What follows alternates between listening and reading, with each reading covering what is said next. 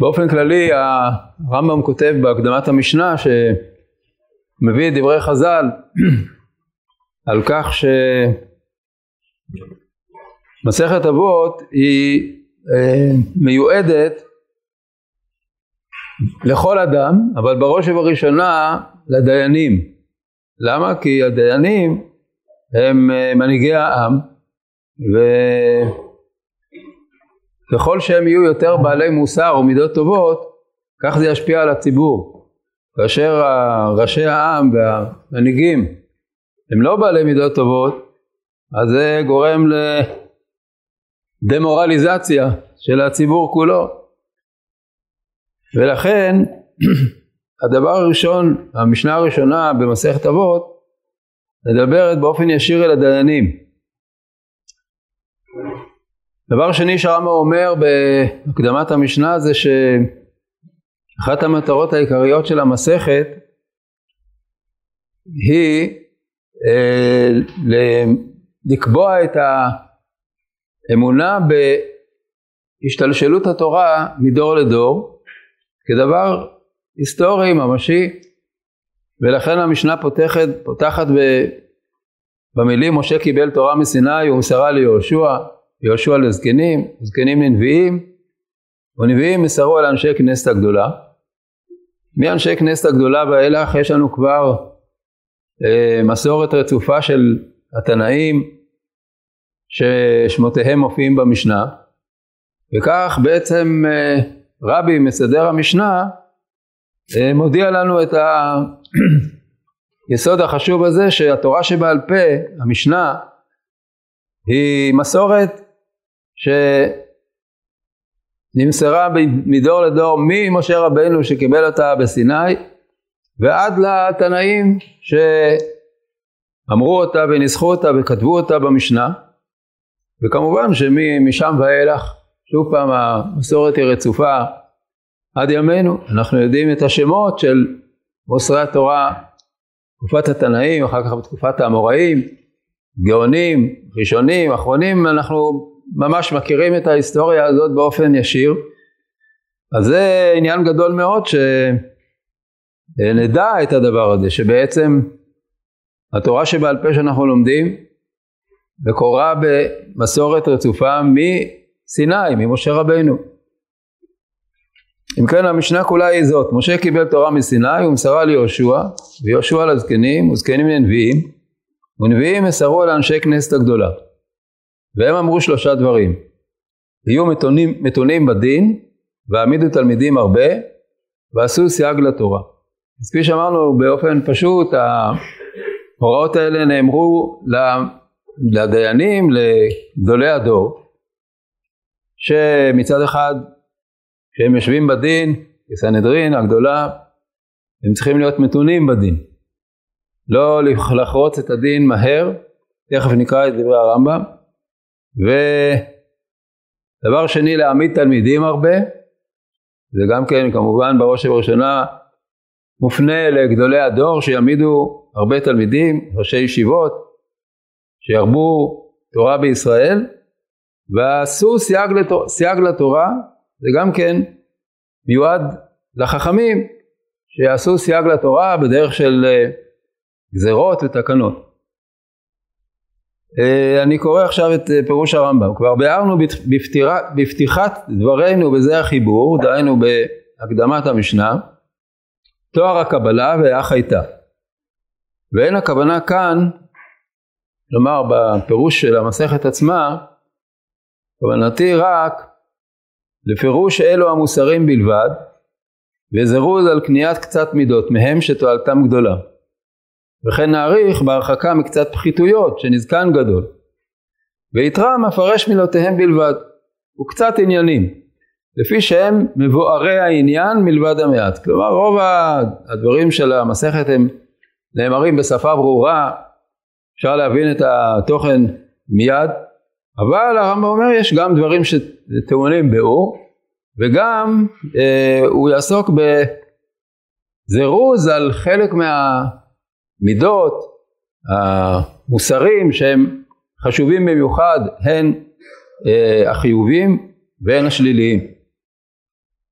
מתונים בדין שיאחרו לגמור הדין ולא יפסקו במהרה, עד שהבינו שאפשר שיתגלו להם עניינים שלא יתגלו בתחילת המחשבה. דיין שהוא שומע את הטענות או את השאלה, והוא מיד פוסק, זה חיסרון גדול. כי להיות מתון לפני שאתה חורץ דין, זה תמיד רק יכול להוסיף לבירור האמת, לא לקפוץ מהר מדי. מצד שני, בהקדמת המשנה הרמב"ם גם אומר שההפך הוא גם כן נכון, שאסור להאריך יותר מדי בדין, מה שנקרא עינוי דין. לצערנו יש מצב שבו אנחנו מכירים את זה ששופטים נותנים פסקי דין אחרי שנים, שזה ודאי דבר שהוא מגונה מאוד, שבעלי דין צריכים לחכות שנים לפסק דין. אז יש פה שני צדדים, מצד אחד לא למהר מדי, מצד שני גם לא להאט מדי. ועשו סייג לתורה, רוצה לומר הגזרות והתקנות אשר ירחיקו את האדם מן העבירה. כמו שאמר התעלה ושמרתם את משמרתי, ואמרו בפירוש זה עשו משמרת למשמרתי. אז יש פה נקודה מעניינת בזה שהוא אומר שהגזרות והתקנות מרחיקים את האדם מן העבירה. מה ההבדל בין גזרות לתקנות? זה הרי דבר שהוא מפורש גם בהקדמת המשנה וגם במקומות נוספים, שגזרות זה באמת מה שאנחנו קוראים באופן פשוט סייג לתורה. דהיינו, חכמים אסרו דבר שהוא קרוב לאיסור של התורה, כדי להרחיק את האדם מן העבירה. אבל תקנות זה לא דברים שהם הרחקה מהעבירה בדרך כלל, אלא משהו חיובי. מה נקרא תקנות? כמו קריאת מגילה, נר חנוכה, תקנות של קריאת התורה בשני וחמישי וכדומה. אלה הם לא בדיוק הרחקה מהעבירה, ובכל זאת הרמב"ם כולל אותם פה ואומר הגזרות והתקנות אשר הרחיקו את האדם מן העבירה. אגב, זה כתוב בעברית המילים האלה במקור, הגזרות והתקנות, כך שוודאי שהוא דייק בלשונו.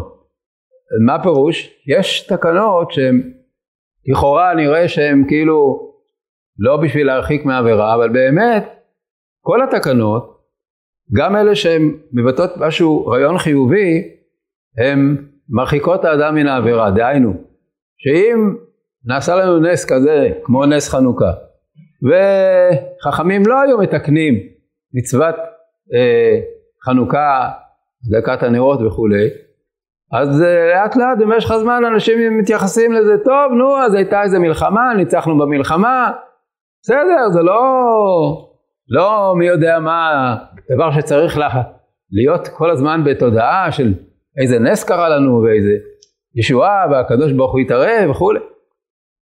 אנשים נוטים להפוך את הדברים המשמעותיים מבחינה אמונית לאט לאט לכאילו דברים זה ככה מנהג העולם, ככה קרה, זאת ההיסטוריה. לא, זאת עבירה. כשאדם לא מרגיש כל הזמן את יד השם, דיברנו על זה אתמול, על הנושא של הנהגת הציבור, שהנהגת הציבור התורה מדגישה חזור והדגש, והיה אם שמוע תשמעו וכולי. זה הנהגת הציבור היא בדרך של הנהגה של השגחה פרטית, ומה שקורה צריך לחשוב למה הוא קורה ואיך מתקנים את מה שקרה ואיך חוזרים בתשובה, כמו שאמר הרמב"ם בהלכות תעניות שקראנו אתמול. אז זה נקרא גם כן להרחיק מן העבירה. או בן אדם שלא קורא בתורה אף פעם, עובר שבוע שלם ולא קורא בתורה, תקנו לו שיקרא לפחות בשני וחמישי. אם הוא לא קורא, אז הוא שוקע בתוך העולם הגשמי שלו, בתוך העבודה שלו, בתוך זה שהוא קם בבוקר ומיד רץ לעבודה וחוזר בלילה. כשתקנו לקרוא בתורה, זה להרחיק אותו מהעבירה של האדישות, של החולין של החיים שלו. זה גם כן נקרא להרחיק אותו מהעבירה. לכן הרמב"ם כולל את זה, את הגזרות והתקנות שהן מרחיקות את האדם מן העבירה. והמקור של זה הוא שמרתם את משמרתי, אמרו חכמים בפירוש, זה עשו משמרת למשמרתי. כלומר להוסיף על מה שהתורה חייבה, דברים שהם מחזקים את המשמרת של התורה. אמרנו ששלושת הדברים האלה שהמשנה אומרת, הם בעצם בראש ובראשונה מופנים אל הדיינים, אל המנהיגים, אל גדולי התורה, אבל מהלשון של הרמב"ם שם בהקדמת המשנה משמע שהראשונים שצריכים לזה הם הדיינים. אבל זה לא אומר שאין פה שום דבר שנוגע לסתם בני אדם.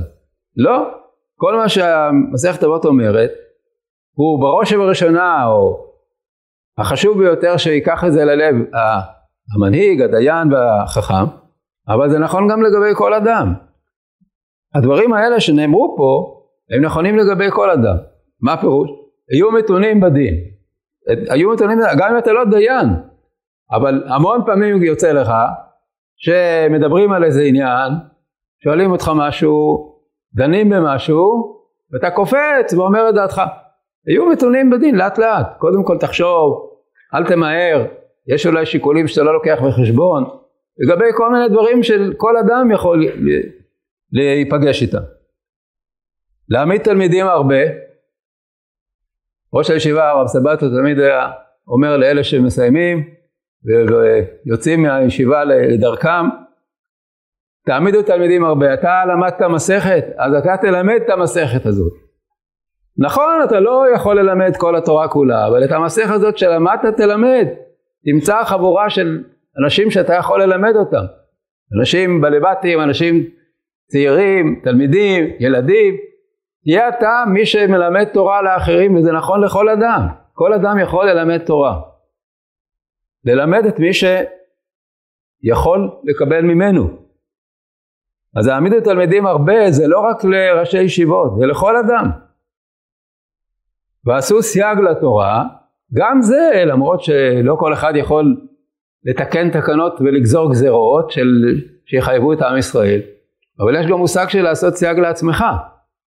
כפי שאומרת המשנה להלן באיזה מקום, נדרים סייג לפרישות, דהיינו, שבן אדם שרואה שהוא לקוי בתחום מסוים, שהוא נמשך אחרי יצרו בתחום מסוים, שיצא לעצמו סייג לתורה. דהיינו שהוא יחליט, למשל, מה שאנחנו מדברים כבר הרבה זמן, על העניין הזה של השימוש בפלאפון, שיחליט, אני גוזר על עצמי גזירה שאני לא נוגע בטלפון יותר מכך וכך דקות ביום, וכדומה. זה סייג שזה לא סייג שחכמים עשו, תעשה אתה סייג לעצמך, תעשה סייג לתורה בדברים שאתה יודע שהם בעייתיים. כלומר בעצם שלושת הדברים האלה שכתובים פה, הם באמת בראש ובראשונה מופנים לדיינים ולמנהיגים, אבל הם אמורים גם לכל אדם, כל אדם צריך ליישם אותם במציאות הפרטית שלו.